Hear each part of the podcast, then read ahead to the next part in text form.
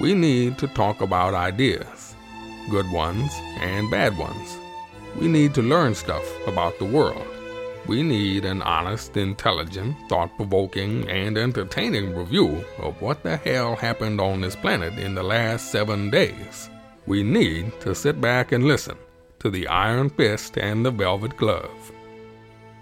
Ah, dear listener, welcome back. Episode 290 of the Iron Fist and the Velvet Glove podcast.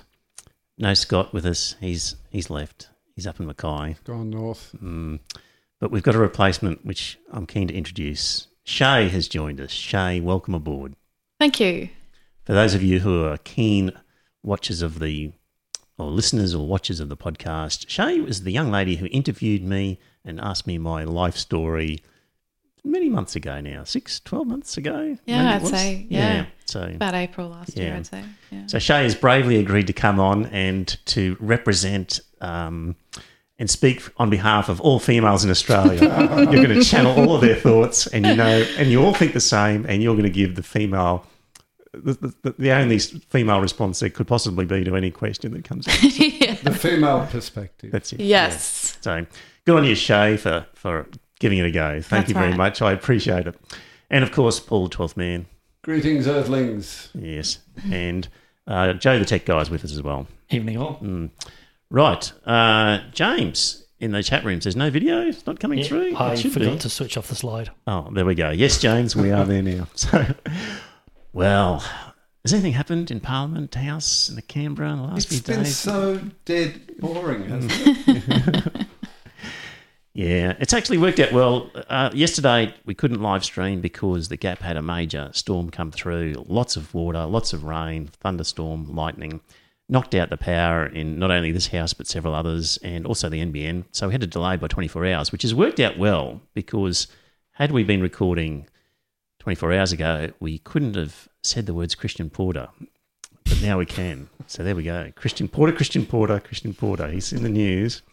Our Attorney General is the man, has been revealed as the man behind the allegations of historical rape occurring way back in 1988.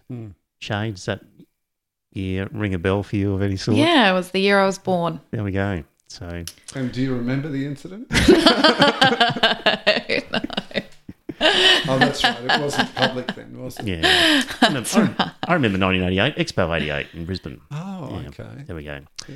So, um, thoughts? Well, Shae, last week we were speaking about Brittany Higgins, who was the uh, sort of intern, do they call him? Or she No, was she just was a. the media Staff. advisor. Okay. Yeah. Yeah. And we had our thoughts at that time. And what do you reckon? Did we nail it? No. no.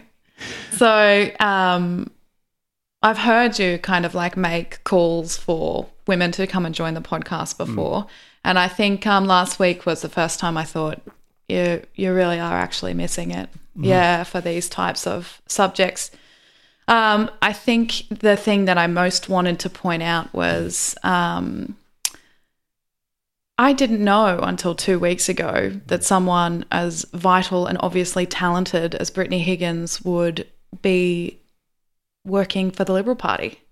Right. And um, I think that's something that all of the media is missing. Like somebody who is honest and brave and wants to stand up and make a difference.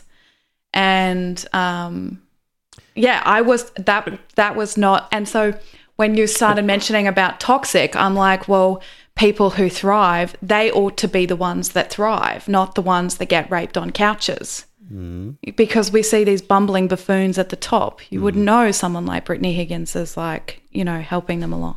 Right. That's that's where I'm So- headed with it. So you were surprised that uh, the, that the Liberal Party had such a young lady there. Is that what you're saying? Rather what than I'm saying Party, or- is, I think that when we kind of like unpack the term toxic culture, why is it that we have uh, kind of like liars and snakes at mm. the top, and we have these interesting, mm. like you mentioned last week on mm. seven the seven a.m.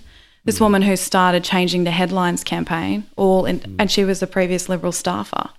So if the culture is one where people thrive, then like we're missing something because I don't experience the cabinet ministers as people who are integrous and honest Yeah. and brave. I- I, don't.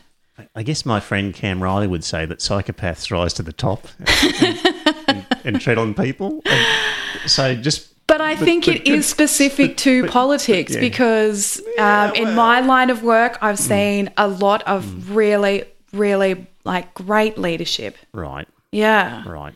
And my line of work is flight attendant. So I've seen lots of. So is the point you're making that there's some vibrant, clever, smart, motivated young people in the Parliament House? How do we end up with these crusty old fellas in leadership? Is that what you're saying? Yeah, and that I think that um, I think that the appropriate term is that it's a toxic culture Right, right. because otherwise we would have these fine people as prime minister, wouldn't we? Yeah. Look, I I don't doubt the system rewards the wrong behaviour for sure. So it's a system where if you can uh, not only build yourself up, but knock down your your sort of rivals at the same time. It very it has to be Machiavellian, doesn't it? If any environment is Machiavellian inside We saw what happened with Malcolm Turnbull and uh, ScoMo's rise Yeah. to prime ministership. That was kind of Machiavellian, Yeah. wasn't it? It's a whole. I guess. You know And how much cooler is Malcolm Turnbull now? No, no, he's no, he's still He's actually standing up for something, though, right? And, it, you didn't have that experience when he was prime minister. Malcolm So, what is it about the culture of politics where what they're supposed to be doing isn't what they're doing? Yeah, here's what I I read that book, um, Niki Savva, about the plotting by Morrison when he took over from Turnbull. And the thing that impressed me was how clever these people were when it came to their politics and how ruthless and motivated and hardworking they were in terms of their factional dealings and their all, all that sort of stuff.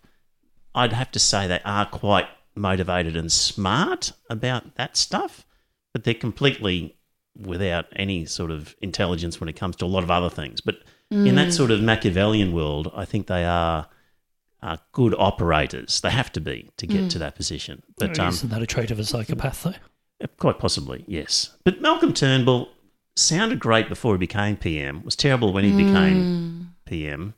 I don't think he's improved that much afterwards because, well, okay, so just getting back to the current situation with Christian Porter, and I mean, what do we do now?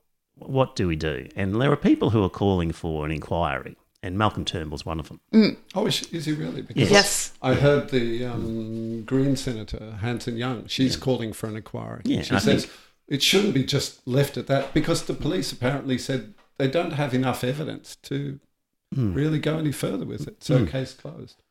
So- I mean, it was a long time ago. You know, the complainant was 16 at the time and Christian Porter was 17. Hmm. So they were both just juveniles, you know. But but with the uh, with that lady now having committed suicide and it being so old, it is impossible to run an inquiry now and to find out the truth. It's impossible. Sure, Surely impossible. So I just don't see the point of an inquiry now. What what is it going to achieve? What, what can it do? It can't Unless, determine unless there with are any other certainty. to come forward.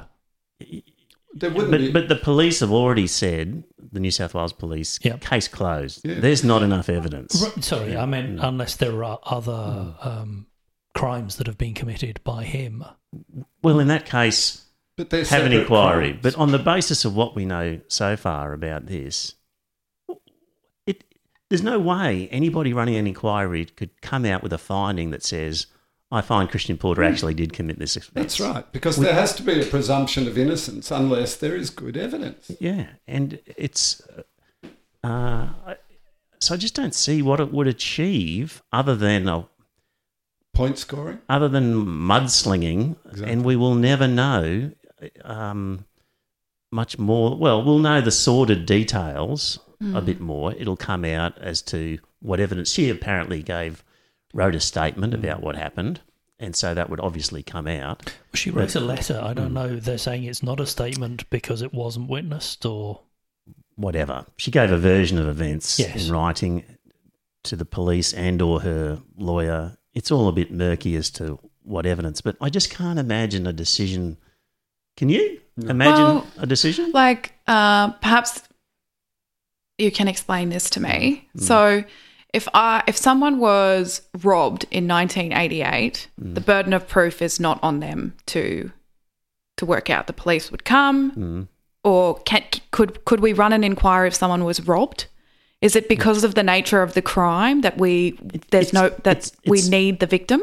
It's a he said, she said, Yeah. and she's no longer with us. And There's she's no made physical and evidence. she's said stuff that's in writing, but cannot be cross examined on it now. Yeah. Yeah, So- if there was a raid kit done at the time, if there was physical evidence, Yep. if there was video recording of him going to her room.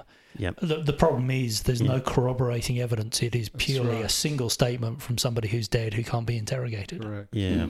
And the other But factor, the, yeah. sorry, is is that people now assume she committed suicide because of that. We just don't know that. Don't know. She And- may have had and- issues. And that know? could well come out in the inquiry. But do we need to know that? Really? That's a matter for the family, really.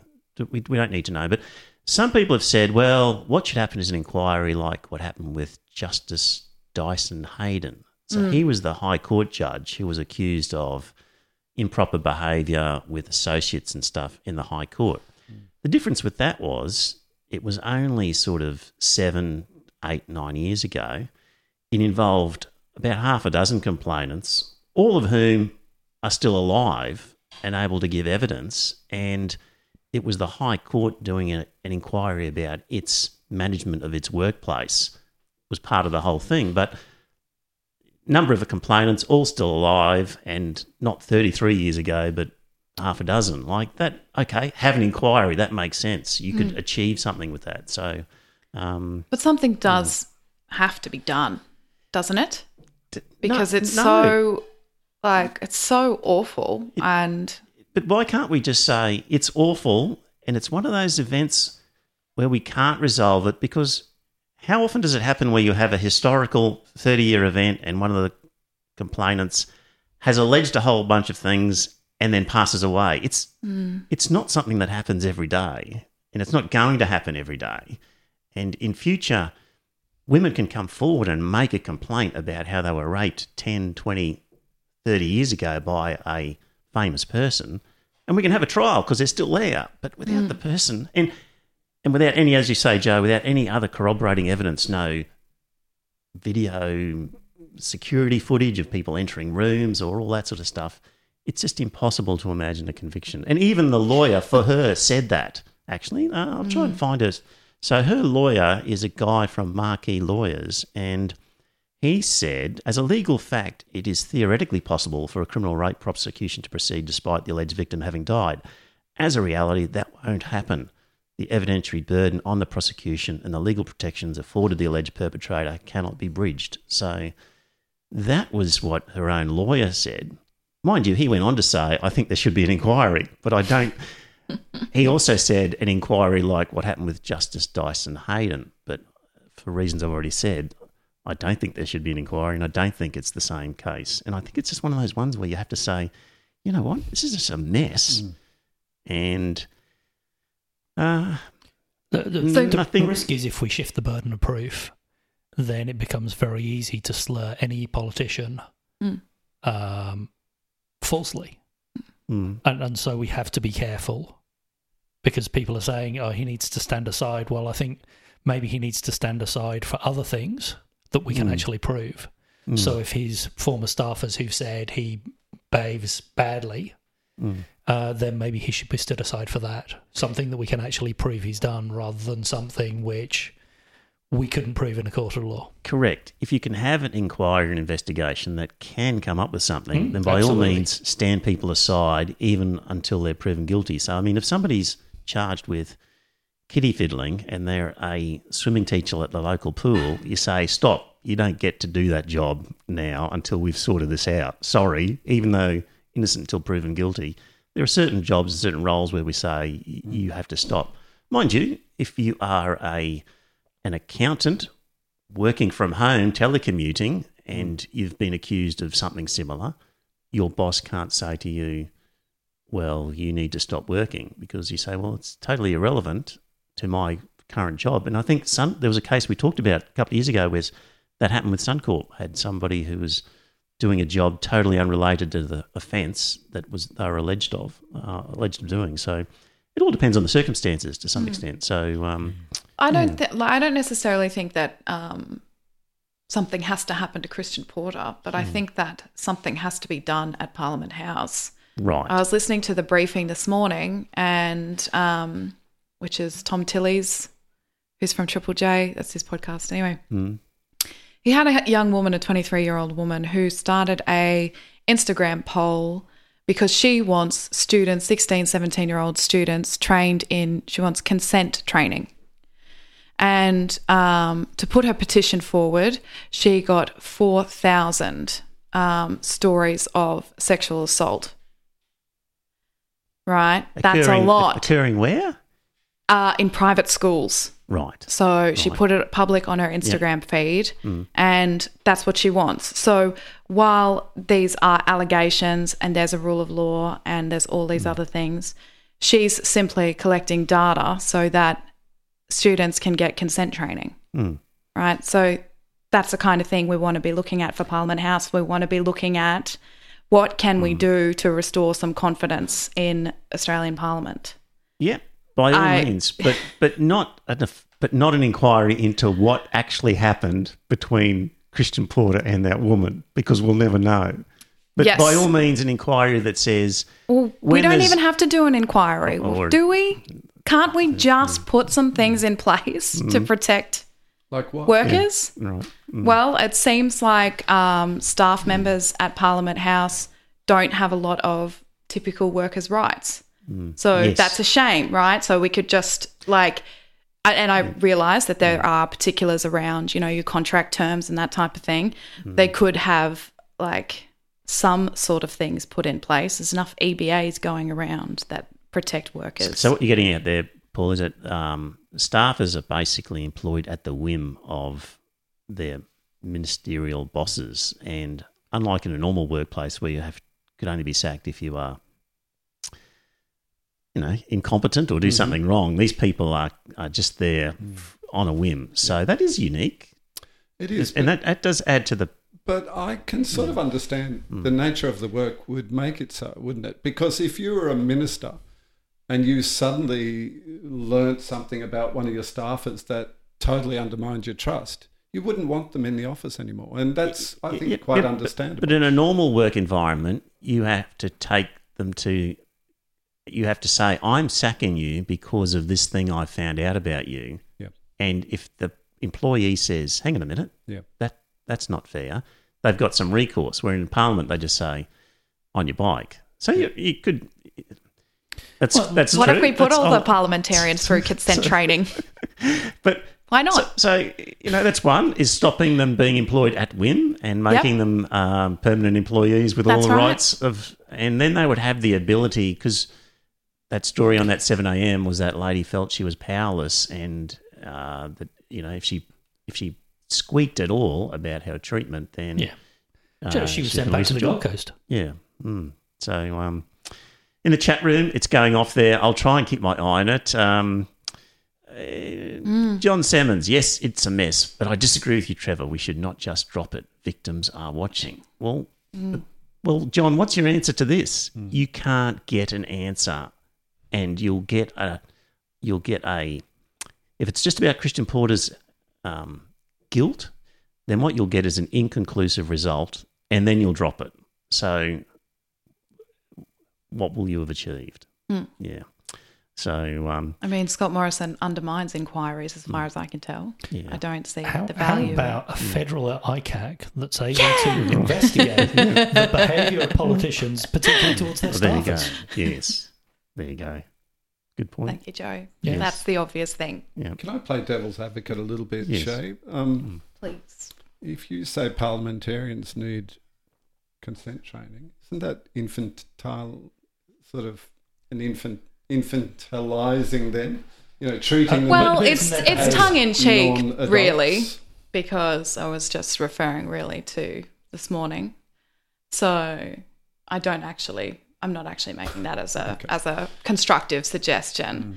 but I I would be I would be outraged if really nothing were done between the Brittany Higgins and all this mess. Mm. Yeah. A- And there have also been allegations that the AFP are beholden to the Liberal Party. Mm. Why would Really? they be? In, what would be the what would be the influence that they have over the AFP that would make the AFP? Um, just because the Liberals are seen as providing the laws that the AFP want. Ah, And I see. So if you're a- a power grabbing AFP bureaucrat, you'll get more power from the Liberals. Than Yes. from la- right.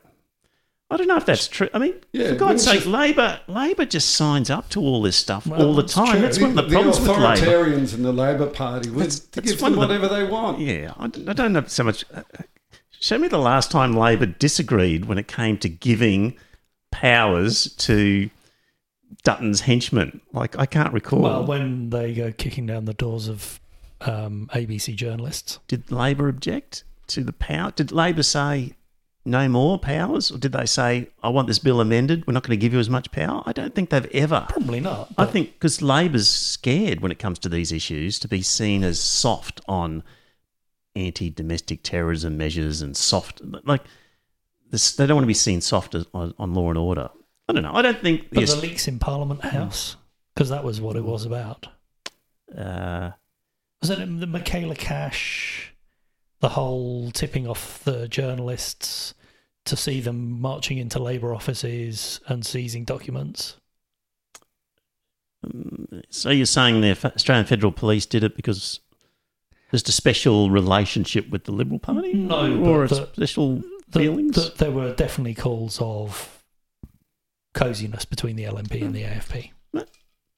I haven't seen much that would make me think that way. It could be right, but I just haven't seen. It doesn't strike me as the case, but I, c- but I, I, don't want to sound naive either. So it could, so could well could I, be. I, I think that somebody who isn't but I just like directly employed by the government needs Yeah. to have the ability to investigate what goes on in Parliament. Mm, Joe, can I just say that it's it's not legal to refuse to open your door when they arrive at three a.m. mm, Really? Yeah, if they say open the door, you must open the door. mm, Okay, mm. just a heads up. Look, I'm going to argue okay. with I'm going to argue with John in the chat room again. John, he says that is predetermining any results. Trevor, I think Morrison has it in reverse, looking for a way out. Well, predetermining the results, her own lawyer says you're not going to get that, John. Like common sense tells you, without any, without some other extraordinary evidence, uh, you could not come to a conclusion. I don't think. But anyway, um, And for goodness it's- sake, it happened when he was seventeen, yeah. Well, long before he had a political career. but that doesn't matter. Yeah, sure, it matters. I mean, he was a juvenile. He wasn't legally an adult, and Yeah, but he's usually we sort of forgive people their juvenile misdemeanors a little bit, don't we?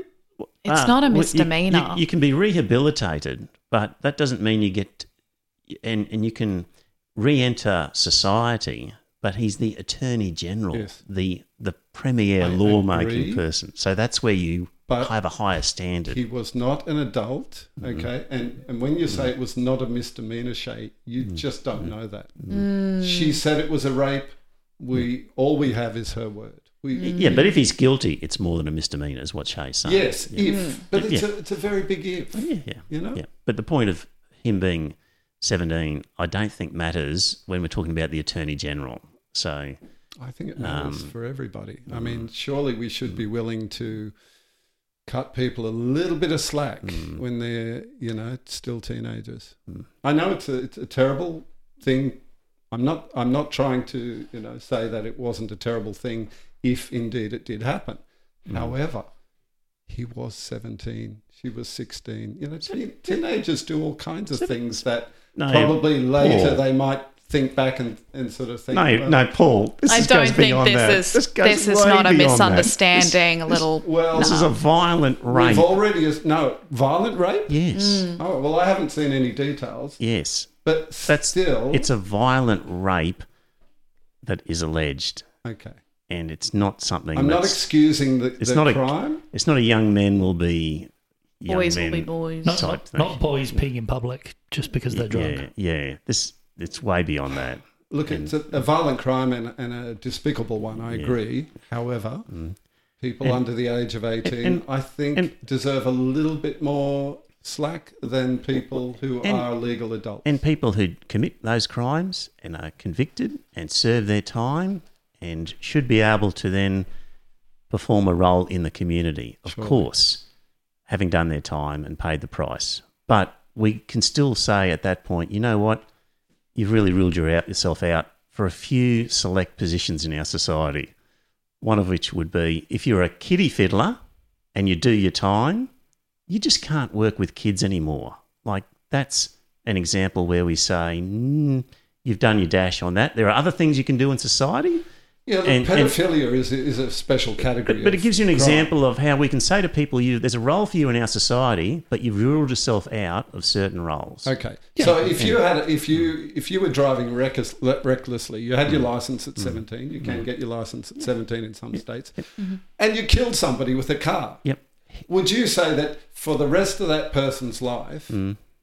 they may not have a job being paid to drive a vehicle? Look, look. No, I tell you what. I wouldn't rule him out of being Attorney General in that situation. I wouldn't rule him out, but I would for what's been alleged in this case. If he if he drove a car drunk and killed somebody, hmm. I, I don't know that I'd rule him out if he was properly remorseful, paid his price, and thirty years later he's Attorney General. I I might be okay with that, but but not for this rape. Like no way, no, no. This is too much. I think I disagree. yeah, With there we go. respect. So, all right. If that doesn't roll a chat room up, are there only uh, how many? How many in the chat room? I can't tell. Uh, Scott's in the zero, chat. Scott's in the chat room. Scott's yeah. in the chat room. He's glad to see that Shae is drinking beer like he used to. I've, I've got high hopes for I Shae see because 13, 14, one on Twitch. as we were messaging in preparation for this podcast, Shae sent a message saying, "Who brings the beer?" So, I saw that. so that was a that was a good good question. Yeah. So anyway, And before um, you piped up, y- y- you'd supply the beer. I was thinking, oh, it's usually the visitor that, like you might try. that brings the case of beer. and I and I probably would have. Ac- ac- Actually, in the chat room, John Simmons has been very generous with beer. A lot of the recent beers come from John. Thank you, John. So, um, look, the other thing of all this is how much did Scott Morrison know about the Brittany Higgins affair and about this affair and all the rest of it? And and he's so slippery that we'll never know what he knew. But it's hard to imagine he didn't know all about it. And um, getting to the bottom of that uh, that would keep somebody busy for a long time. So Has, has he had training in the Catholic seminary? Maybe when it comes to keeping that sort of stuff quiet. Yes. Yes, wouldn't surprise. So, so anyway, um, unless there's anything else, we could Well, move on probably to. Ben says, I don't care how old he was, 12th. Are you aware of the details of the allegations? They're shocking. Yes, they're shocking. Hmm. If you say you don't care how old he was, what if he was six? Is that not an issue? You know, he did something violent when he was six. Of course, age is an issue. Hmm. Age is a factor, absolutely.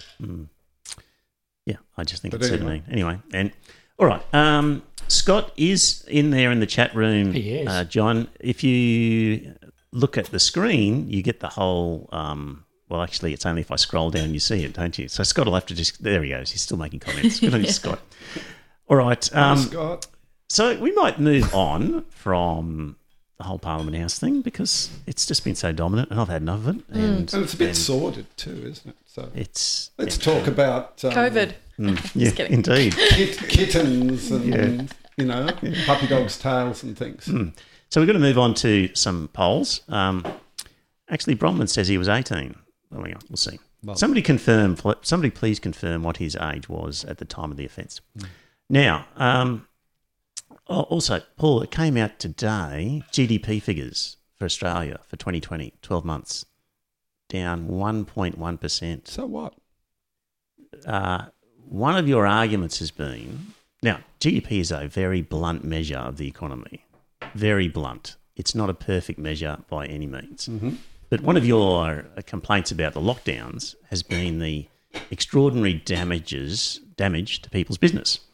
And indeed, there are lots of people with lots of damage. Particularly small businesses. But if you just take that figure of down by 1.1%, uh, it doesn't help your argument.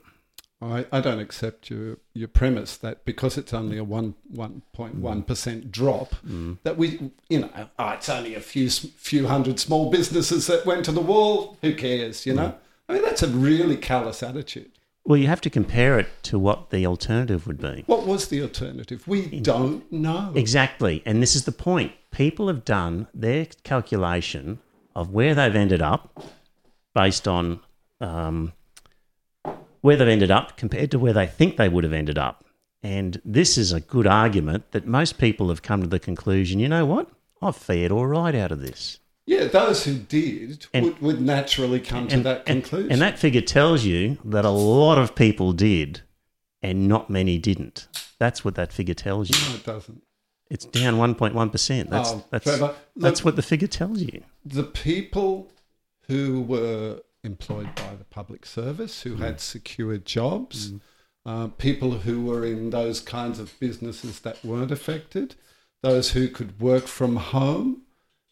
Yeah, of course, they would naturally come to a, a, a kind of positive conclusion about the whole thing. And all those people who were adversely affected are just going to be crying into their beer, you know? And nobody will listen to them because they're like, oh, come on, you're just a, you're just a whinger, you know? We, only a 1.1% drop. What's your problem, you know? But all those people who were directly affected, they're going to have to live with the damage. But you, uh, uh, well, we've been over this a, a thousand have, times, and I don't particularly care to be- go be- over be- it again. because you're the, the thing you have to maintain is that if the lockdowns didn't happen, we would have had a better result than negative one point one. surely. Well, For those people given, who, given who where lost the their businesses, given, where would have had a the given the economy was already running pretty flat. No, I don't prior to- premise at all.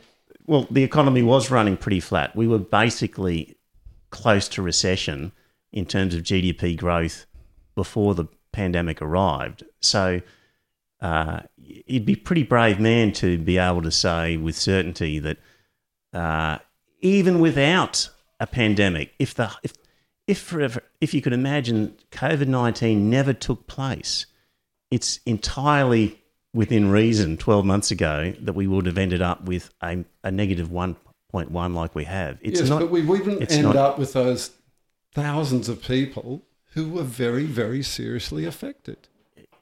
yes, we, we could have oh. ended up with tens of thousands more. We Oh. don't know. But here's the point people have made that calculation. So what? So- People make, yeah, I mean, calculations are useful, but they If- don't reveal If, all the names and faces of the people who were damaged by if, the lockdown. if the GD had P, if the GDP figure had come out, if the Okay. GDP figure had come out, Shae also. if the GDP figure had come out and it had been negative 10% recession, would you have said, well, there you go, Trevor, that proves it? No, it's not about GDP figures, Trevor. It's about what happened to real people and their lives. Mm. The numbers don't tell us that. Well, it's a blunt instrument, but that is what the number tells us.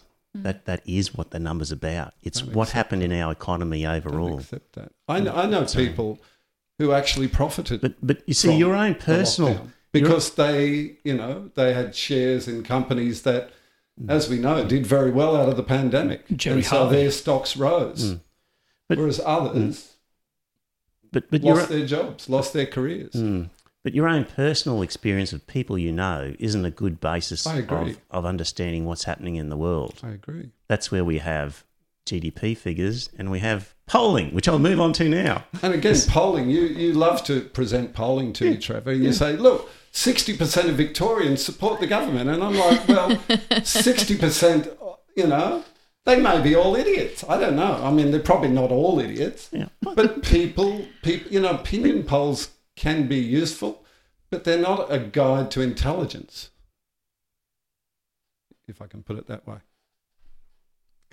Pe- People don't know that they've been People sometimes don't realise they've mm. been shafted by their own government. That's mm. exactly right. Mm. mm. like the 85% of Western Australians, down three from 88, Somebody was saying, is it possible that there may not be a single member of the opposition in the Western Australian Parliament after this, the next election? What do you like, mean? Like they may not win a single seat, the Really? opposition. Like it could be. We've had Queensland parliaments where it was down to six in the opposition, and Yeah. these are Well, extraordinary um, numbers. With with what's his name? Um, Can-do Campbell. right. Was it wasn't the opposition down to... Was to it, was it down to six then? it was or a dozen digits. or something? Yeah, it was it was very low. Yeah. Yeah, he, he had a significant majority, I Yeah. think. Didn't Yeah. So who knows what will happen in that Western Australian election? So just looking at uh, federal government response to COVID nineteen. Previously in the high sixties, now in the now sixty two percent. So approval for the Morrison government's response to COVID nineteen has dropped. Um, in the states, we've got I probably just want to, because. I did have the privilege of spending the last five years in Western Australia. yes, And so I have a number of friends on my Facebook feed and um, and mostly flight attendants who've been adversely affected. Mhm. And from what I can see, uh, you're either um, mostly love Mark, really love Mark. And for them, for Western Australians, certainly my experience was you really are removed from the East Coast. It really didn't matter whether the borders were shut or open. They like it that way. In other words, they they like they're like over east, like they have these remarks and about this is East a Coasters. historical Exactly, right? So it's yeah, it? so it's um that, that it's fitting that that border closures where Western Australia is concerned hasn't upset them. Yes. there you go. But those that are upset are very upset. Right. And do you know Yes. why? Um, I think they were very glad to keep. Um, I what's his think name out? I think Palmer. um, just like the heartbreak for some flight attendants, for, for some flight attendants, like I was saying before, like it's their it's their life. Like they just love it so much, you know, and have missed it so much. And um, for us, there's a real camaraderie in our workplace. So taking that away from us was um, was tough. I, so can, I can relate to that, Shae. I loved my job. The, yes, the job that I lost as a result of lockdown, I'd been working there about 11 or 12 years. It was, out of all the jobs I've had in my life, and I've had a lot, it was my favourite. It was the best job I ever had. mm, And it's gone. yes, And it's not coming back. that's right. And it's yeah, yeah. But it's not just about me. You know, I just No. think the lockdown adversely affected a lot of people for very little gain, to be honest. Bronwyn in the chat Well, I room. liked it. I liked it. Why did you I like liked it? I liked it because um, before, so it was kind of like um, it seemed to me last year at first that um, you know it's going to be all right. It's a bit like SARS, like you know it's not going to be a big deal, and you know um, you know we've had this sort of thing before, and then you know we'd do I'd do a Singapore, and everybody else would be in masks, and you know our crew wouldn't be, and oh okay all right. So then it was just like oh well international be affected, and that'll be all right too, and da da da da da. And then like when it all got locked down, frankly, I was actually a bit relieved that our government were was willing to take some responsibility for the safety of these people, because I wouldn't have liked to have been moving them around and spreading this virus. And that's that's the crux of it, right? Is that we were all instructed to stay home, to stop the spread, to do these sorts of things, to look out for each other. And uh, yeah, I'm, I'm in agreement Mm. that it kept us safe, and that's the priority. I disagree res- with respect. Mm. That's okay. I thought you might. Well, this idea of keeping us safe, it's a bit of an illusion, to be honest. But but Life is not about being safe all the time. but Paul, And I've discussed this before. If you want to save a thousand lives every year, reduce the speed limit to 50 kilometres per hour on every road, every public road.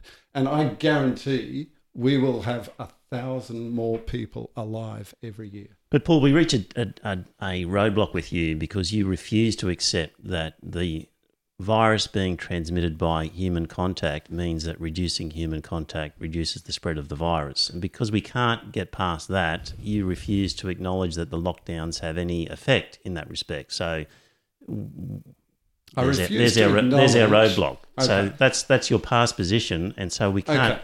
we can't go on from that because, and I don't hear that argument anywhere, even amongst the most the strongest anti-lockdown people I read on Spectator. Okay. Uh, talk about Have you uh, talk about all your other arguments. Have you but, looked at the statistics but- for but- places that didn't lock but, down? but, I- but I don't. They're little different to the places that did. But, Okay. but I never see anybody arguing that point other than My point was not that it's impossible to stop a virus spreading by locking people I didn't- down. That was I- not my argument. I didn't say it was. Okay. My argument was that Hmm. once the virus is in the community, it's pretty much too late No, no, to no. keep it out. No, no, no. You you have argued, even in our current situation where the virus is Is out, in the community, yeah. you've argued for um, right now we should allow overseas travellers into the country. No problem. Just let them in. And I'm, Without I'm a little bit. I, I know I did argue that. I'm a So- little bit ambivalent about overseas travellers, to so- be honest. But but but inside Australia, absolutely, there should be no lockdown. but you're ambivalent. But you, Very ambivalent because But- the virus but- is already here. well, it's It's too ex- late to keep it out. but it's extremely controlled right at this moment. You think? I'm I'm skeptical. Yeah. I've seen. but, but, okay. But, here's our problem: you won't accept that that reducing human contact reduces the spread of the virus. You, you categorically has- deny that. So I didn't can't. categorically deny that, Trevor. I'm sorry. I did not categorically deny that. You know, I, I really tried hard to get you to say it. to say what? That that by um by reducing human contact, we reduce the spread of the virus, and you wouldn't accept it. You said things like. We don't know everything about virus at the moment. We just don't know, is what well, you that- said. well, I think that's a true statement. Yeah, But so you wouldn't accept it. That- No, my, my argument was based on statistics I've seen. Now, the Mm-hmm. you, you should be aware, but maybe you're not, that the governor of South Dakota did not lock down. Okay, refused Mm. any dire- any advice to lock down the state. There was no lockdown. And if you look at the statistics Mm. of the rise of infections and the fall, it's almost the same as North Dakota and the other states around But, but Paul, when all of this comes, what I get back to this with this sort of argument is let's talk about somewhere where we know really well what happened. And when I say to you, explain to me how Victoria got its cases back to zero from where it was if it wasn't the lockdown. And you told me, I don't know. No, I don't. You refused to say that the lockdown in Victoria is what was responsible for bringing those cases down. And So- you refuse to acknowledge that when you compare states that locked down and didn't lock down in the United States, there's precious little difference. No, no, I can't. So what I've said when it So comes, what's the, why? Why is why is Yeah. the case of the United States not relevant to the case here? because here's what happens. I sat down with Woz for three and a half hours where we discussed Taiwan, South Korea, and some other country, hmm. and for that I had to prep for like four days Yeah. to fully understand everything that went on in those countries and to understand what the lockdowns were, the severity of them, and the timing of them. Yeah. before I could talk competently about that.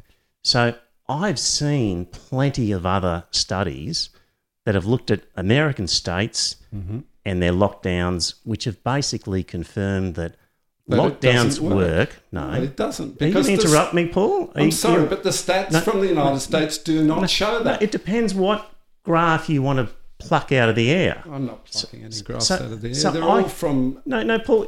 You can say all of them. I can find plenty of studies that show that there that the lockdowns clearly have an effect on the spread of the infection, and that the, that the states that do a lockdown and effectively do one have a better performing economy. So I can come up with all that, but with 50 states and the variations in the lockdowns and the effort required to to run those all down to the ground to be able to argue competently, I'm, I'm not going to do it when I can't even get you to agree on Victoria's lockdown, which is so obvious. So why? not so obvious. what- I disagree and- that and it's so so, obvious. But as- if we can't get an agreement on a simple Victorian lockdown, I'm not going to go into a 50 state comparison of the US. It's too much work. You don't have to go to 50. Just compare neighbouring states. I will because And they're we'll pick almost the same. No, I disagree. I can. I've looked at plenty of stuff that says the opposite.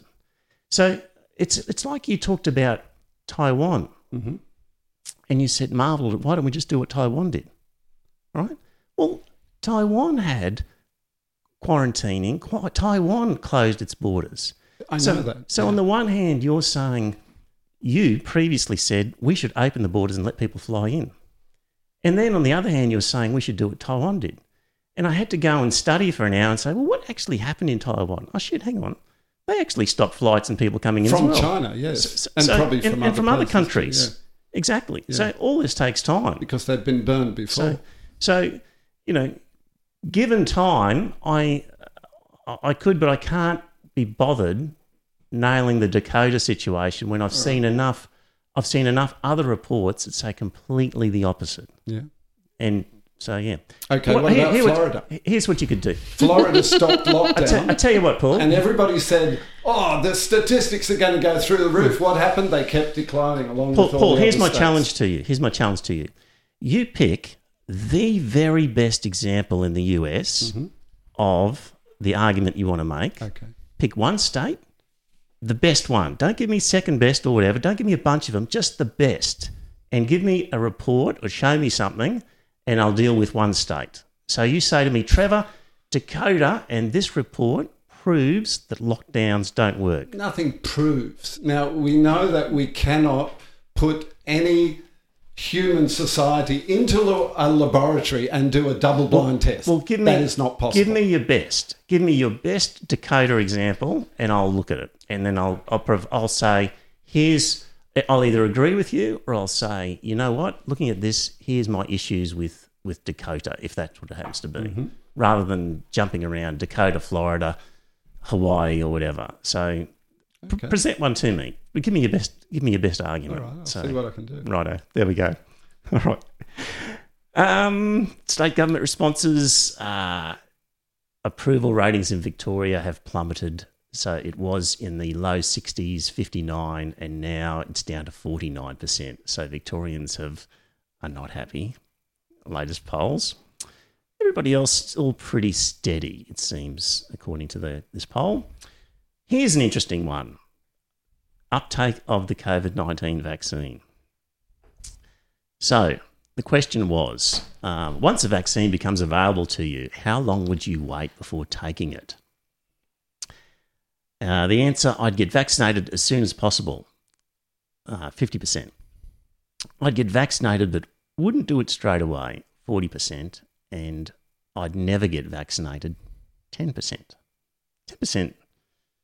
It should seem high, but given what we know about the anti vax movement now, it's, it's getting high. Um, so 50%, I'll get it as soon as possible. 40%, I'll wait a while. 10%, I'll never do it. That's the, um, that's- that's the current Australian response. Breaking that down into gender. So I'd get vaccinated as soon as possible, which was 50%. 58% of males say that, and only 42% of females say that. I would have thought it'd be the other way around, wouldn't you? Yeah. I always assumed women were more safety conscious, more conservative in The the anti-vaxxer seems to be a mummy phenomena. Yes. It does seem to be something circulating about fertility. On behalf of the female gender, would you like to explain yourselves? I am not sure what's going on. yeah. Um, So yeah, and also in terms of, um, um, let's look at I'd never get vaccinated. Seven percent male, twelve percent female. Um, also, it's when it comes to age groups. Let's go with um, I'll I'll get it as soon as possible. Eighteen to thirty-four year olds were forty-one percent. Thirty-five to fifty-four year olds were forty-four percent. 55 plus was 63%. That makes sense. As people get older, they're more willing to get vaccinated ASAP. But here's something a bit counterintuitive, I thought, that um, when it comes to federal voting intention, 50% of Labor voters would say, I'll get it as soon as possible. 56% of Coalition and 58% of Greens. I just, um, Coalition voters more likely to get vaccinated? Why would they be, do you think? I don't know. It doesn't really. It's an interesting one, isn't it? Because they maybe they're the older. government. May, maybe because they happen to be older. Oh, maybe because they're older. Yeah, maybe that's it. What about the Greens? 58%. Mm, Yeah, That's interesting too, it isn't is. yeah. Do you suppose it's because the average Green voter thinks that COVID was caused by global climate change? I don't know. So let's look at the I'll never get vaccinated um, breakdown. 10% of Labor, only 6% Coalition, and 8% Greens saying I'll never get vaccinated. It's just not what I would have Labor. Labor voters are obviously nongs. So there we go. Yeah.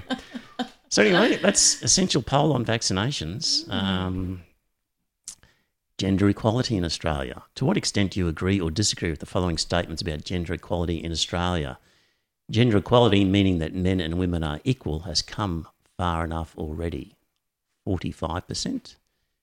Gender equality has already been mostly achieved. 50%. Work to achieve gender equality today benefits mostly well to do people, 60%. There should be laws that require equal salaries for men and women in the same position, 83%. Although there have been significant progress on gender equality, there is still a long way to go, 76%. Anybody have any problems with any Guessing of these are not cumulative numbers. No, just ask those different, do you agree or disagree with um, um, these statements? You, you'd think they would be exclusive, though. Yeah, I don't know. It's the way they've done it. But um, Some people don't like to say no. mm, You know, ask it any question. Yeah. Yeah, yeah, I agree. maybe, yes, that's true. Okay, that's essential poll. Now, uh, we need to review Facebook. So obviously we're back because there's people on Facebook saying hello. And um, the way I like to think of it is that uh, face, um, Facebook agreed to pay the extortion demand. Uh, Facebook tried to negotiate by taking hostages, but Facebook's strategy was doomed to fail as it relied on the Morrison government caring about the hostages. That's my short answer to what happened. So, Have, have you seen the Juice Media Honest Government advert? no, I haven't. No. It's worth watching, Okay. as Um, always. Yes. So here's uh, what happened, dear listener, with this whole thing. How what was the deal that was struck? And in the uh, so Google paid some money to the government, and Facebook was holding out. And the treasurer spoke to Zuckerberg and cut a deal. And basically, the deal is this: that the amendments are that the code does not apply. Um, it's up to Facebook to reach agreement with major players, major mainstream media, and if the treasurer feels that Facebook hasn't cut enough deals of enough um, value, then the treasurer has to give one month's notice, and then the code will apply. So basically, Facebook managed to um, muddy the waters a lot because they'll just go around and cut a few deals with a few media groups, and uh, is unlikely to stick his head up and say that you haven't paid them enough. I want another fight. Um, so they'll just cut a few deals with them, and in the end of the day, if Frydenberg did decide that he felt he there weren't enough deals, he has to give a month's notice. In which case, Facebook can say, "Oh, okay, we'll throw another hundred thousand at this, another hundred thousand at this mob, and push them off for a while." So, um, so that's the deal that they made, and I still think it's crazy because I don't think Facebook or Google are getting Crazy. anything. Crazy in what sense? Um, I don't think they were. I don't see why they had to pay. Why Google had to pay to index a website, and I don't. And Facebook has said to these news groups, "You can have a Facebook page if you like. It's free." And they said, "Great." Post some stuff, and then they said to Facebook, "Now we want you to pay." And Facebook said, "Well, but we gave you a page for free. You didn't have to do it. It's your choice." I just that they can turn around and demand money from them doesn't make sense. Right. So John's asking whether you think the treasurer is going to get a good job at Facebook when he retires. Yeah, well, who knows? Um, luckily, of course, um, uh, this is going to be good for Rupert Murdoch. Uh, I got an article here from the ABC, and there was a Professor Tama Leaver, Professor of Internet Studies at Curtin University. I think he's the guy I'm quoting here. Um, no, a Dr. Meese. Dr. Meese was um, James Meese, a media law and policy researcher at RMIT University. Uh, he said Rupert Murdoch is the biggest winner here. He's already paywalled most of his sites. Now he gets money for linking to things that people can't read without a subscription. Without his political clout, we wouldn't have a bargaining code. So I proposed last week that Murdoch was to blame, and you said it's all Murdoch, Murdoch, Murdoch, and at least one other person agrees with me. So no doubt Yeah, there are well, others who disagree. I have to say, I'm not surprised that you found somebody who supports your position, Trevor. Yeah. So You know the you know the evil genius Rupert Murdoch Yeah. strikes again. because he's uh, your argument is that he's not that influential. Editors are independent people who, and journalists are independent, and they and they're not as influenced as I might like to think they are. I know he's influential. I know he has he has clout and he, he does have influence. I un- Mm. I fully accept that, but I just don't think he's the ultimate manipulator of our world that you seem Mm. to make out Yeah. that he is. And I think Paul's right about that. Mm. Oh, you agree with Paul? I agree with Paul. I Oh, think there we go. I think you do. I think you do put a bit too much emphasis on it. He he is a powerful man, but he is Mm. only one man. right. But he's one man who controls every newspaper in Queensland. Yes, and yet he So- didn't. so- he didn't produce the result we all, that he wanted. I think in Queensland. There you go. So hmm. I I hmm. you've got to respect and hmm. appreciate Paul's premise that humans do have the capacity to look at a newspaper article, read it, and then determine Thank you. what Shae. they're what they're going to think about that. Paul says people are so stupid they don't know when they're being screwed over Look, by the government. In fact, he- he's eighty-seven percent of them. inconsistent. I won't. I, I don't. He also said eighty-seven percent of them are so stupid they don't know they're getting No, screwed he over said- by the government. I government. know, he said said that You're verbaling me now, Fist. You're verbaling me. you can't have it it's both just ways. my view. It's just a little bit of feedback. I just think And- it it would. And Um, you can be the most powerful man in the world and not get everything your way, just most things. He's not the most powerful man in the world, Trevor. Let's be real. No, no, he's the most powerful man in the English speaking world. Well, that's a stretch as well. Well, when you determine who the presidents are of the Doesn't United States, determine.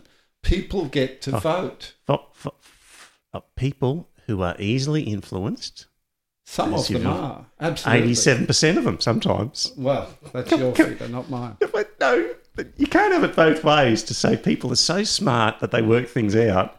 Yet only 25 minutes ago you were saying There's no, yes, there's so, no grey with this, so, guys. so people are so stupid. Some people are absolutely stupid and easily manipulated. Others not so much. And mm. there's a range of degrees of mm.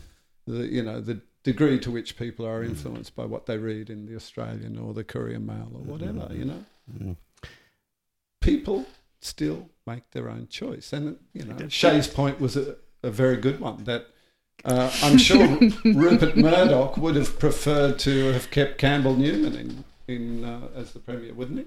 Wouldn't you think? Uh, yeah, he would have.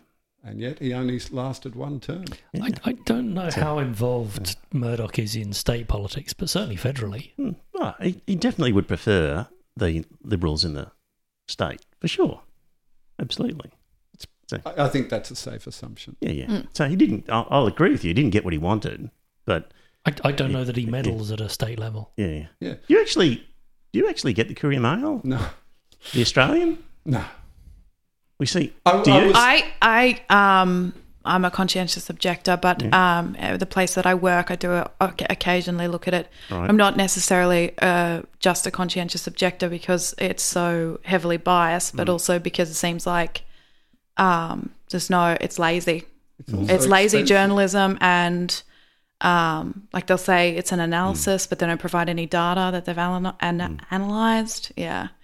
So I It's- don't it's I don't read it. Quite Yeah. expensive. It's Mm. I think it's close to forty dollars a month to subscribe, isn't it? You'd know this. Yeah. Now I I have a subscription for the Sydney Morning Herald. Um, Mm. it's less than twenty dollars a month. I think that's a reasonable subscription price. But I actually con- contemplated subscribing to the Australian because I kept seeing, you know, links to stories that I, I was curious about, Mm. and you know they they give you a free article like once a month or something like that. Mm. And so I thought, oh yeah, maybe I should subscribe. But when I checked it out, it was like forty dollars a month, and I thought, nah, too much. Mm. If they weren't so greedy, they would have had me. Mm. Which kind of proves the point that Google and Facebook were making that uh, they're sort of creating advertising for these groups. So I, I think you have a point on that, Yeah. Trevor. To be honest, They had um, a real opportunity to All fight right, back. So, so Shae, I've got to over the next period of time convince you of the evils of of, of No, of no, Rupert no, no. I am you- quite clear about the evils of Murdoch, but Oh. I think Paul's right about Right. the amount of emphasis you put on Right. this. And I Right. think sometimes it's actually colouring your conversation with Paul Right. and limiting it. right. Yeah. Okay. That's just some listener feedback. Who's the new recruit? Exactly. That's all. I yeah. I I watched. Um. uh, Did you watch uh, Kevin Rudd's submission to the senators? yes. Yeah, and don't you think it was excellent? Y- Yes. Yes. And wasn't it interesting watching some of the Liberal senators and some of the questions they asked? I didn't go into that much detail with Ah. it, but I did see the Murdoch Empire response. Did you see that? Yes. And I saw you've got notes on it mm-hmm. for Paul's So basically, the Courier Mail, South Australian Advertiser, Gold Coast Bulletin, Daily Telegraph, Herald Sun, Mercury, Northern Territory News, Townsville Bulletin, they all rolled the Points- same story. Points for consistency. They, they, they all, all of these independent editors all just happened to roll out the same story about Kevin Rudd and bagging him. So And what does that tell you? uh, that they toe the line. That maybe Kevin Rudd's getting somewhere. Don't you think? Uh, oh, it says he's running a line that Murdoch doesn't like, and it says that Murdoch has responded by telling all of his all of his newspapers fight back. It's exactly what's happened. Yeah. Yep. Kevin And- Rudd said at the and- end, his and- closing remarks were, Yep. "You can bring the," um, and I'm paraphrasing here, Mm. not a direct quote, but you can bring um, Rupert's henchmen and his executives in. But I put a challenge to you, senators, that you get Rupert Murdoch here himself. Right. And I thought that was an excellent way to Mm. conclude. Yes, and I'm not sure that they could, but it'd be great if they did. Mm. Did he front up to the UK inquiry? He had to eventually. Right. Yeah. Mm. Because I. I can't remember what I was watching the other night, but I saw something about that Mm. with the whole phone hacking scandal. Yeah, he eventually had to. Yeah. Yep. And I think he claimed he wasn't feeling well and it couldn't really didn't know what was going on. Sort of the couldn't, um, couldn't travel. the from Alan Vatican. Bond, Oh, the no, Alan that was the other one. It was the Alan Bond defense sort of thing. Yeah. So anyway, uh, so that was that, and um, uh, what was Rudd actually claiming, by the way? Because I didn't follow it, the story. basically claiming that the Murdoch Empire has too much influence, Oh, I see. and Yeah. something has to be done about it. I think. Yeah. Yep. I think the dream is, you know, measured reporting in Australia. And I think uh, Turnbull agreed with Rudd, didn't he, on this issue? Is that right? Yes. Um, in the chat room, Alex says Murdoch is not a person that keeps businesses that lose money, but he is bankrolling his news outlets with the money from realestate.com. To some extent, he will bankroll losing businesses provided they give him political power, I reckon, Alex. He will he will keep money losing. Like the Australian newspaper, I don't think has made much money ever in its existence, but it's been extremely useful for him. So I think he has things like that because they achieve other things for him. So, um, article from the conversation: Why did Google pay up early and Facebook put up a fight? And this person puts forward the view that Google faces competition, whereas Facebook doesn't. Like in theory, we could go to a different search engine, but there is no other platform like Facebook that we could go to and find all of our friends there. There are platforms without any of our friends and therefore useless to us. So it was a case where. mm, have you ever tried any other search engines other than Google, Joe? Yeah. And Uh, and your experience was it? DuckDuckGo is anonymizing, so is quite good to avoid the bias trap Right. because Google actually indexes your searches Mm. and changes the information that you see in a search result Yep. bias towards you, so you end up in a Is that, why, is that why I get all these anti-Murdoch things come Probably. up in front of me? Uh, and Bing is Microsoft's one, which of course is almost foisted upon you every time you install a Windows browser, Yes. um, which is gaining ground in the browser uh, in Well. the search engine wars. But yeah, I But don't know, it's still es- not essentially, we had some choice. If if Yeah, yeah. Google had closed down, we could have, you know, what's the phone number of the local Chinese takeaway? Like you could have got it. There, there Um, are others. yeah. Whereas, as you say, Facebook tends to dominate that segment of the online market, doesn't Mm. it? Is it because it was my, the my first? daughter says it's it's fu- one? populated with Karens. Right. Well, I've heard young people in my line of work when when I've asked them to use Facebook. Um, more than a few of them have said, uh, "No, I prefer other platforms." Yes. You know, like Mm. Instagram. Yeah. I think is a popular one with young people. And Owned by Facebook. Mm. Do you use Facebook much? Yeah, Right. yeah, it's my hmm your go-to my Mm. go-to. Yeah, social media platform. Yeah. Yeah, but young people aren't on it because their parents are on it. Yes. yeah. Yeah. That's a But that's factor, isn't it? Seventeen million Australians. That's a lot, isn't it? it? Mm. Quite a lot. There we go. Okay. so But don't you think if you know there was a, a backlash against Facebook, not just in Australia but globally, for whatever reason, another platform would take its place, surely. I think it is going to split up into different platforms. I think, um, based on on political affiliation, there will be right wing nutter Facebook, and there will be left wing environmentalist Nutter. Facebook, and there will be yes nutter Facebook, and um, Do you know what I did notice? Mm. I don't know if any of you noticed this, but after uh, the you know the kerfuffle with Facebook refusing to post news from Australian sites, mm, ABC and several others have dropped the direct link to posting stuff on Facebook. Did you notice that? No. ah, to make it You know when you're looking at a, a news Mm. story on the Mm. ABC website and they've got they've got Facebook and Twitter. They've got little logos for Facebook and Twitter. Mm. The Facebook one is gone. Mm. Have a look. It's Mm. gone. Mm, So they are clearly engaging in payback. right, fair enough. And not only the ABC, I've noticed it Oh. on some others. I think Yeah. including maybe The, the problem is at the moment there is no uh, open protocol to exchange your posts and information between silos. So you have all these different silos, none of which can interwork. Yes, Uh, and this was the problem originally with email until some open standards came along. It's been the problem with video conferencing. Mm, Um, all of these things require uh, a standard that allows you effectively to be able to pick up and move between platforms. that's why this chat room is really clever. Yeah. because we've got YouTube comments and Facebook comments, And that we're a- yeah, that we're able to um, grab and put up. It's sort Yeah. of it's quite clever. It's it's good little chat room software. This one, it's worth the twenty bucks a month or whatever it is. So, little plug for Restream.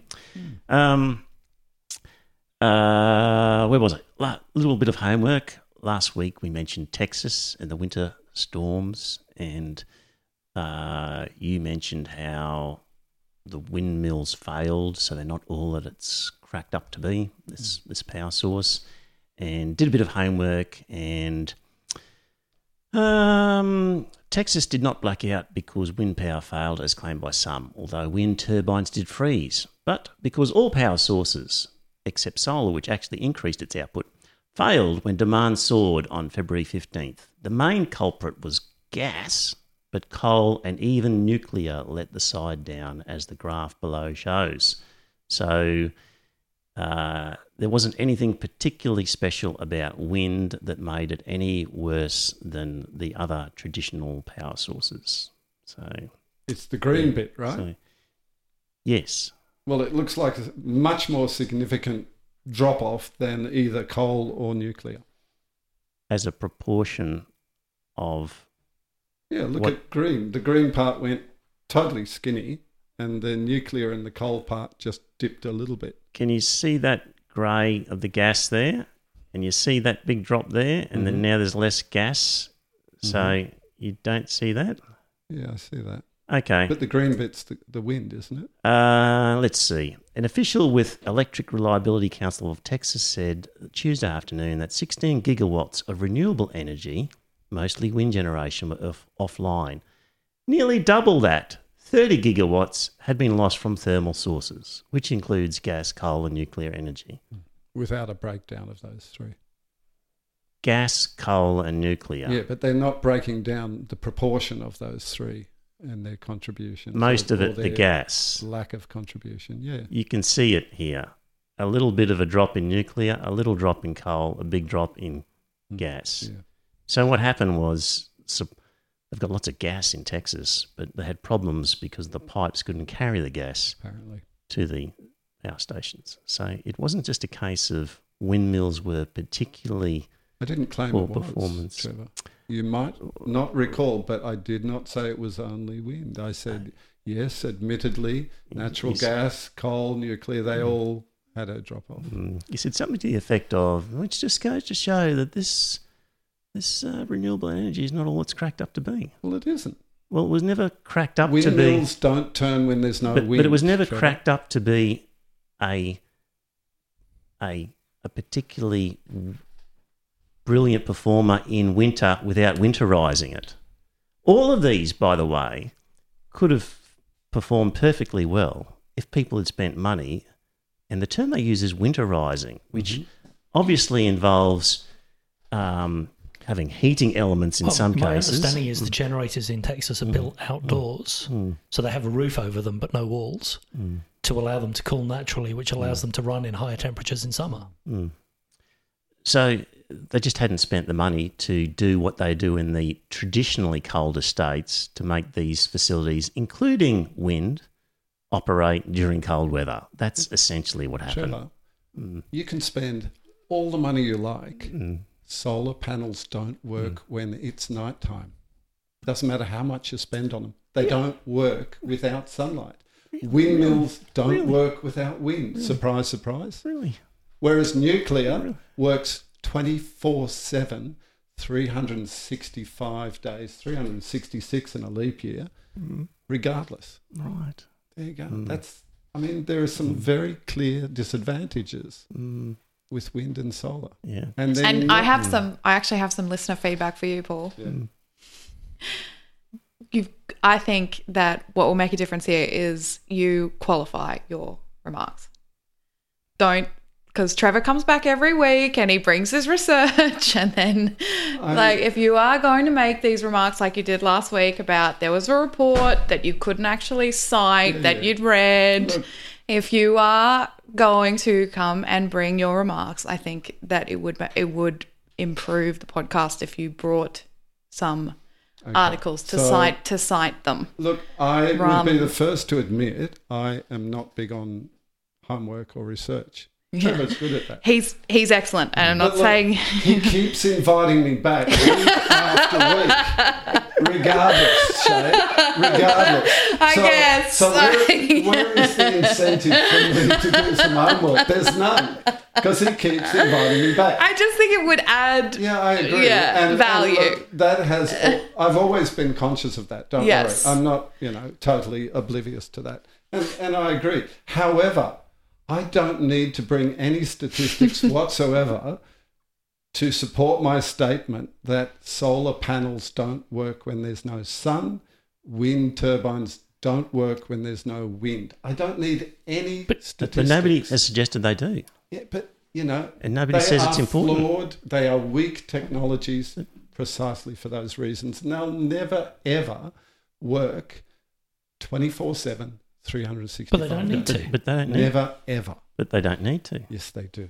Not Well, if we- you we have things- storage. we have things like pumped hydro. Well, pumped hydro has its So- flaws so too. if you've got storage, you don't need it.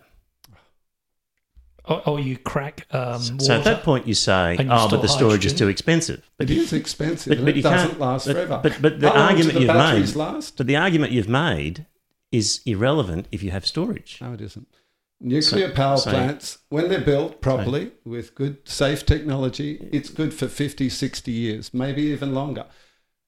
Solar panels, their working lives are around 20 years, 20 Mm. to 25 years, depending on how far they've degraded. The batteries are the Mm. same. 20 years, you've got to replace them. Have you ever heard of solar powered torches? Yes. I've heard of solar powered radios and all kinds of solar powered things. It's, it just doesn't make sense to have a solar powered torch. I Why mean, not? well, if how can, how can you use it in the dark if the sun's not shining? You, well, you can only use it from the stored power, right? Ah. Oh, come on, Trevor. Don't give me this bullshit. well, you were the one giving me. Did you Now not I get what, it. Now I did get you it. not hear what I just said?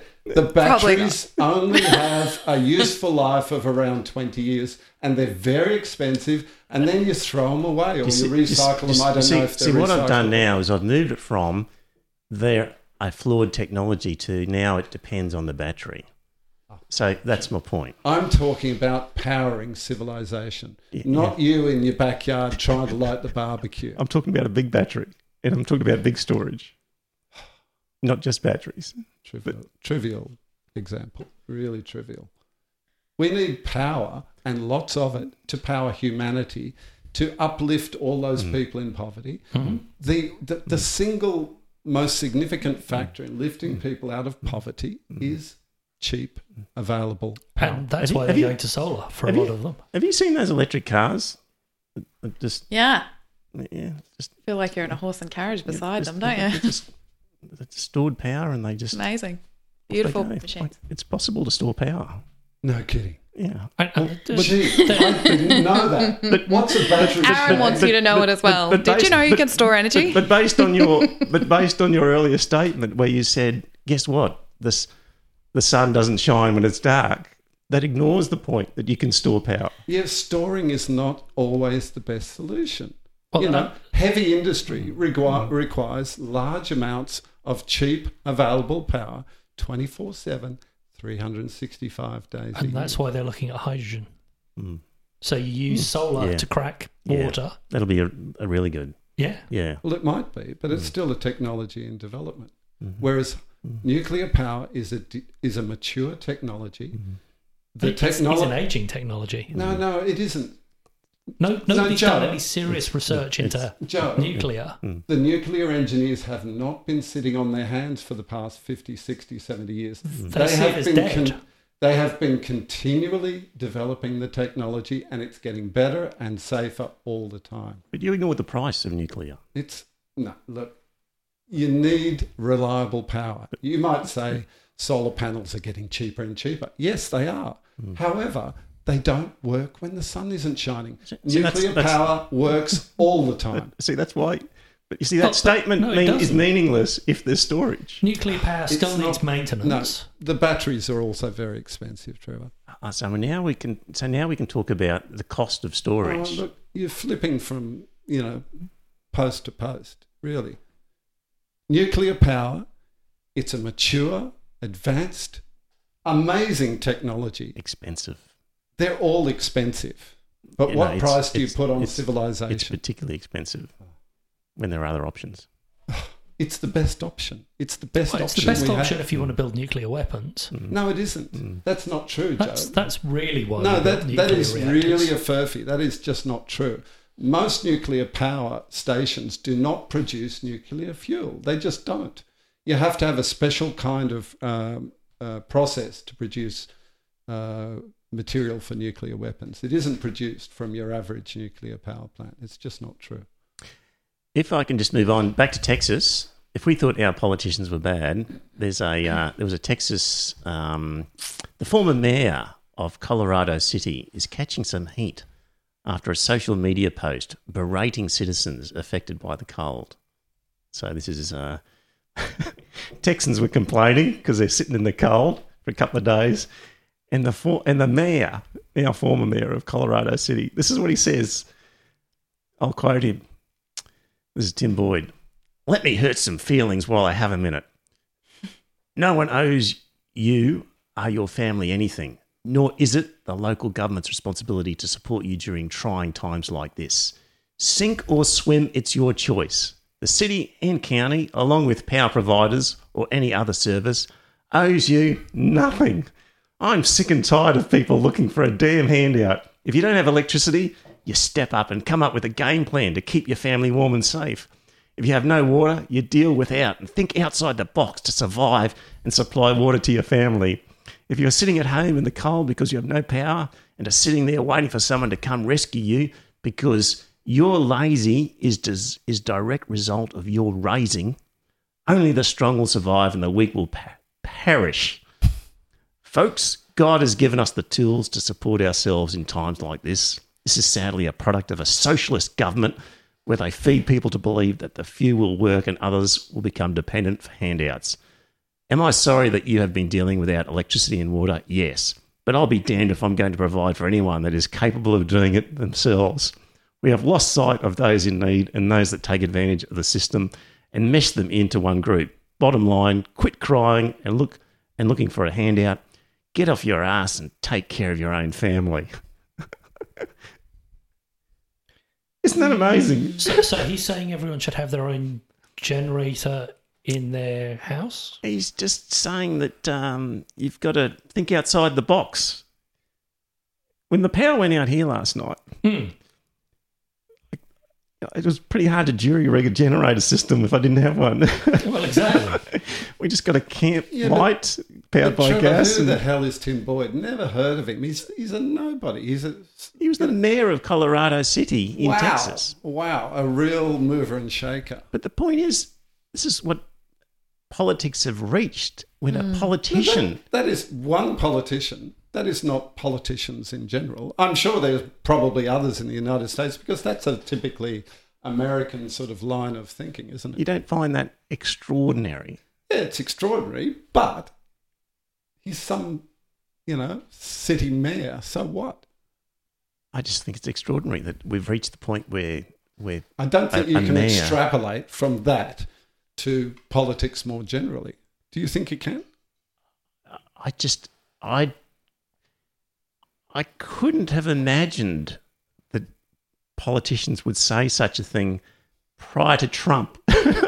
Really? Post Trump, I can believe it, but I, I That's that's been a sentiment in American culture for a long, long time. well, okay. It is. Just it's, par it's, for the course the then. American It's idea. not unlike some of the rhetoric we've been seeing in the past year about whom should have JobKeeper and who should be picking fruit in the farms and Yes. Uh, yeah. Pull yourself up by your bootstraps. But, and um, stop looking uh, for a government handout. Yeah. Yeah, yeah. Oh well, crazy me. I thought it was quite extraordinary. No, But it anyway. is taking it to seemingly next level, but it's Yeah. not that surprising. And we also mentioned Peta Credlin, and I was amazed that Peta Credlin agreed with Malcolm, Malcolm Turnbull. Turnbull. Yeah. And I said I thought she was a very biased commentator. And you said she found her quite rational. I just want to remind When I people. hear her speak, she sounds like a, Yeah. an intelligent, rational person. so just getting back to Rudd's petition, where he got half a million signatures. So that was run through the um, federal parliament's um, petition-like service. So it was a sort of the federal parliament's thing, and um, Peta Credlin basically said that accused Rudd of gathering email addresses to bombard them with hard left propaganda and urge them to boycott the, Mur- Murdoch media. So she was saying, You've run that petition in the Parliament House website in order to gather the emails so that you can hit them with your propaganda. And when he said to her, Can you take that back? she said no. Wow. And so he then had to um, take legal action and force her to apologise. Um, Which she did. so, so, so when I was saying that I think uh, Peta Credlin is quite uh, biased and sometimes irrational, uh, I provide that as Exhibit A for that argument. Everybody's So, biased, Trevor. yeah. Everybody. Yeah. Um, uh, So just saying and- Peta Credlin's biased, I- what does that mean? well, you know? I'd put her at the extreme end. really? Yeah. Call me crazy, but She actually um, started that those remarks with "I know how these things work," Right. and then went on to say that it was a data collecting exercise. all right. So that is a bizarre thing for a chief of staff of a former prime minister to say because it's it's frankly not how it works. no. Yes. So um, bias aside, that's like straight up BS, isn't it? Yeah. And that's isn't that a concern? It's what you'd expect from a Sky News commentator. um, we also mentioned alcohol. How are we going for time? Oh, we're closing off soon. It's five to nine. Yeah. Um, just we also mentioned alcohol regulations and whether because we're talking about freedom to advertise alcohol. And listener Paul mentioned that in Sweden they have a system called the Systembolaget. Bolaget? Systembolaget? No, I think the J is yeah. Bolaget? Oh, I don't know. it's a G. G. Gee. Systembolaget? I- I'll have to ask my Scandinavian friends. Please do. Anyway, um, basically anything stronger in alcohol than a wheat beer can only be sold through the government owned store. And this dates from the early 19th century where mining towns were having huge problems with drunken workers being unable to work, or worse, turning up for work still drunk. So instead of trying prohibition, they controlled the sale through government owned company. And uh, it means that the government has a responsibility to the people of Sweden for how much alcohol people drink. And that's probably makes sense given they have to deal with the long and short term effects of drinking. So they have to solve the problems of the alcohol that they actually sell. So anyway, that came from Paul. So that was interesting. That's what happens over there. And also just briefly from is Dan a dictator? And this came from Bronman. 12th, I'm writing to correct the factual errors which were apparent in your discussion of the states of emergency in Victoria. Victorian public health legislation allows for a state of emergency to be called, but only for a period of four weeks. The state of emergency can be extended for a further four weeks, but the total period is capped at six months. If the government wants to go beyond that, it has to seek a legislative amendment via state parliament. And she says it was initially declared in March, subsequently reviewed. When the six month timeline of September was approaching, Melbourne was still in stage four, so they knew they had to get an extension. State government sought parliamentary approval of the extension. It was granted after some concessions were made by negotiation with the upper house crossbenchers. Uh, so the government basically didn't get their bill through unamended. Dictator Dan was forced to amend his bill and they're now seeking an additional extension and it's being debated in the upper house and i think it got through but again they had to negotiate with the crossbenchers and um, the point is that victoria is the only state whose emergency powers legislation requires successive states of emergency to be time limited thus requiring parliamentary scrutiny. This is not the case in any other state nor in the commonwealth. So in terms of um, dictator Dan being able to act as a dictator, he actually has to go to Parliament and negotiate with the crossbenchers, where other state And- Parliament leaders don't have to. So the- he's less of a yeah, And dictator. then the mugs in the Victorian Parliament all say, "Yeah, go ahead, dictator Dan, be a dictator," and he did. I mean, probably- did, did you did you hear the They're not influenced by justifications? Murdoch. Did you hear the just, justifications from some of the crossbenchers? There was some someone from the Animal Rights Party of all things who said it would be immoral not to give him that power. Mm. Bloody idiots. I mean, Animal Justice Party, and they think that humans should be treated like, you know, So all these stupid, Children. all these stupid people who don't see it the way you see it, Paul, uh, includes um, our High Court. So remember, Clive Palmer was challenging the West Australian border ban. yeah, I'm aware of that. Yeah, and uh, he lost. And um, basically, the federal court's Justice Darryl Rangiah um, set Palmer a difficult task by finding the border ban was effective at preventing the spread of coronavirus and that a precautionary approach should be taken. So then Palmer argued in the High Court that Western Australia should nevertheless have allowed arrivals from states with a low risk of bringing COVID 19 into the state. And in the High Court, in their joint reasons, Chief Justice Susan Kiefel and Justice Patrick Keane said this argument assumes that there is a level of risk which may be regarded, regarded as acceptable Surely. and misapprehends Rangiah's findings. His Honour did not suggest that a low risk of an infected person entering Western Australia was acceptable from a public health perspective. His Honour considered that once a person infected with COVID 19 enters the community, there is a real risk of community transmission and that it may become uncontrollable. Because of the uncertainties about the level of risk and the severe and even catastrophic outcomes which might result from community transmission, a precautionary approach should be adopted. Catastrophic is the key word there. So, Everybody assumes the virus is catastrophic. so while severe, the Cause of in evidence the that it is is is not good. It's So- the leading cause of death in the United States for 2020.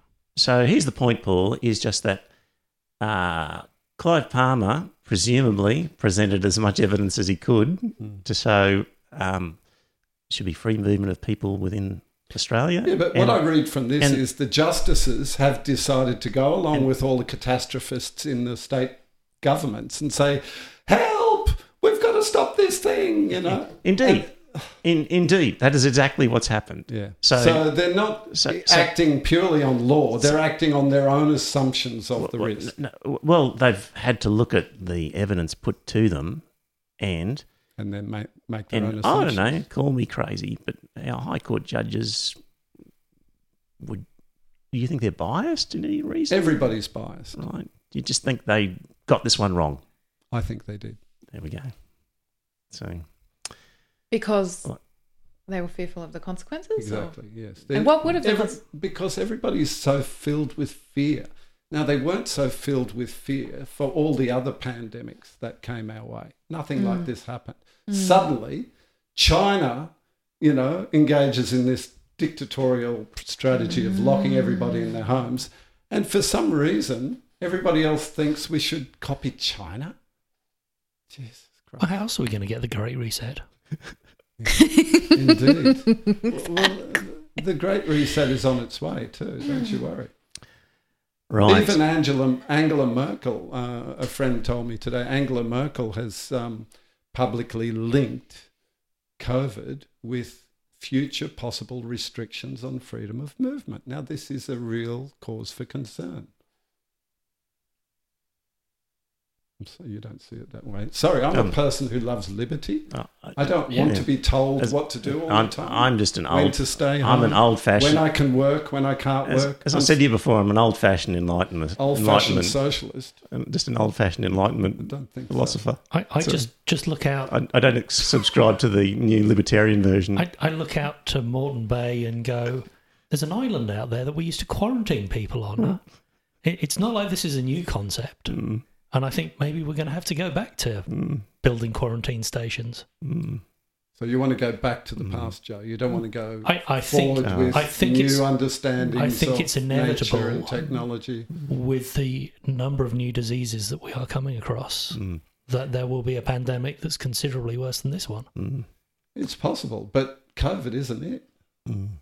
I'm sorry, COVID is not the terrible kill kill everybody, kill civilization virus that people are making it out. It is. Just a lot of people disagree with you. I know there are. Mm, a lot of And there are stupid people. lot- A lot of stupid people who Well, just they're not don't all stupid. They're not all stupid. stupid Or epidemiologists. are scared people. Scared people who are scared. That's what I think. and they're so they just don't assess things. So they're too stupid, and they've assessed an unnecessary danger I that think doesn't exist. the risk has been overstated, Trevor. Mm. and people naturally who are on the whole australians seem to be on the whole fairly trusting people Mm. if their medical authorities tell them you know this is going to kill you they're inclined to believe them and that's what exactly what they've been told All right, we're coming up to an hour and a half. Is an hour and a half a good time for a podcast? Is it too long? Too short? Mrs. Fist is right. It's too long. It's too long. Well, all right. Listen, um, I think- I know. I think the live version could probably go this long, but I think maybe a bit of editing for Spotify and that's type too. of thing. Yeah. That's too hard. time. Yeah. Okay. Speaking of editing, uh, you're going to have to listen to the recorded podcast version because you will hear from Landon Hardbottom, who offered Ah. Scott a job. So if you want to hear how that panned out, then listen to the um, It wasn't. listen to the audio version. It wasn't carrier bags again, was it? Uh, Full of cash. it just it's you're going to have to listen to the audio version. You, you've so sorry in the live stream. You're going to have to download the audio version. Fast forward right to the end. The last couple of minutes, you'll catch Landon Hardbottom. So, well, it's been an interesting night. It's good to have you on the show. Always. Going to come back next week. Yeah, Great. if you'll have me. Yes, for sure. Terrific. Yeah. Ah, good night from me. Good night. Thanks for having me, everybody. Bye, everyone. And it's a good night from him. Glove, come on in, close the door behind you. Cheryl and I have asked you today to interview for the senior tax avoidance, uh, I mean, tax assistant position. But more than that, here at Hard Bottom Industries, we believe that you are the answer to some social change problems that we're going to face. Eventually, quotas are going to be jammed down our necks, and we're not happy about it. I can sympathise with both of you on this because Look, we don't care about your sympathy. If we want to find sympathy, we'll look in the dictionary between syphilis and sod off. But I'll be buggered if some pasty faced bureaucrat in Canberra is going to force me to hire skirts. That's where you come in. As a gay man, you're a minority, and that helps us with our quotas. But let's be honest. You're old news. You're last week's lunch. You're an old hat. Gay people are a dime a dozen. So we're going to have to value add to you. We're going to have to increase that minority quota. And here's how we're going to do it.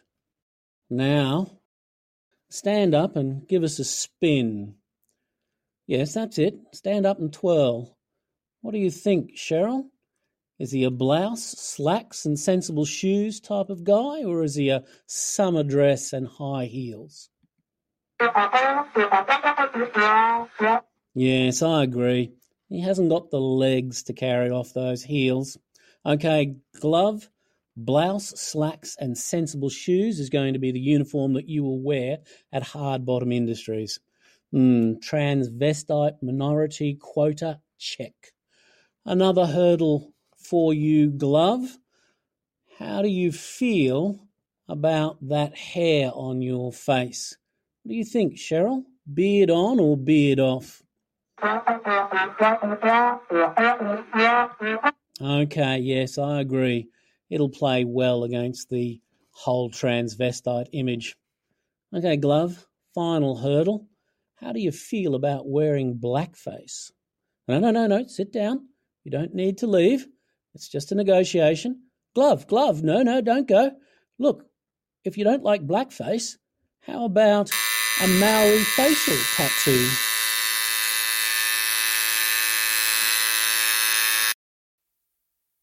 Well, dear listener, did you enjoy that episode of the podcast?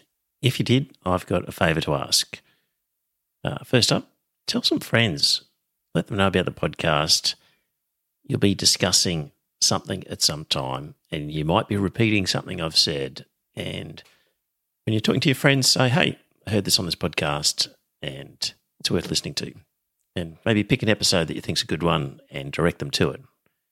Like, grab their phone and go to their podcast app and search for Iron Fist Velvet Glove and subscribe on their behalf on their phone and uh, and just put the word out. The other thing is you could become a patron and support the show.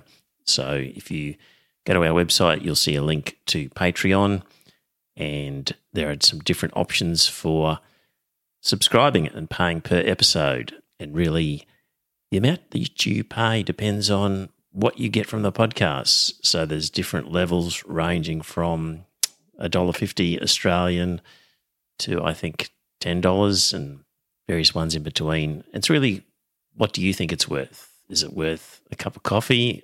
Uh, is it worth more than that, less than that? Whatever you get out of it, because not everybody gets the same. Maybe you don't listen to the whole thing. Maybe you never talk about it with people. Maybe you really couldn't care less half the time whether the podcast is there. It just it'll be different for everybody. So if you get a lot out of the podcast, contribute a bit more. If you don't get much, contribute less. But in any event, you can subscribe there. If you don't like the idea of a regular subscription, the website has a link to a PayPal donation. So you could just do a one off donation every now and again. So there you go. It'd be good to uh, spread the word, get a few more listeners, and that way, look, if we ended up getting more listeners and more money, we could do maybe a second episode or more special episodes, provide some more content. So it's up to you. If you think it's worthwhile, let people know. Thanks.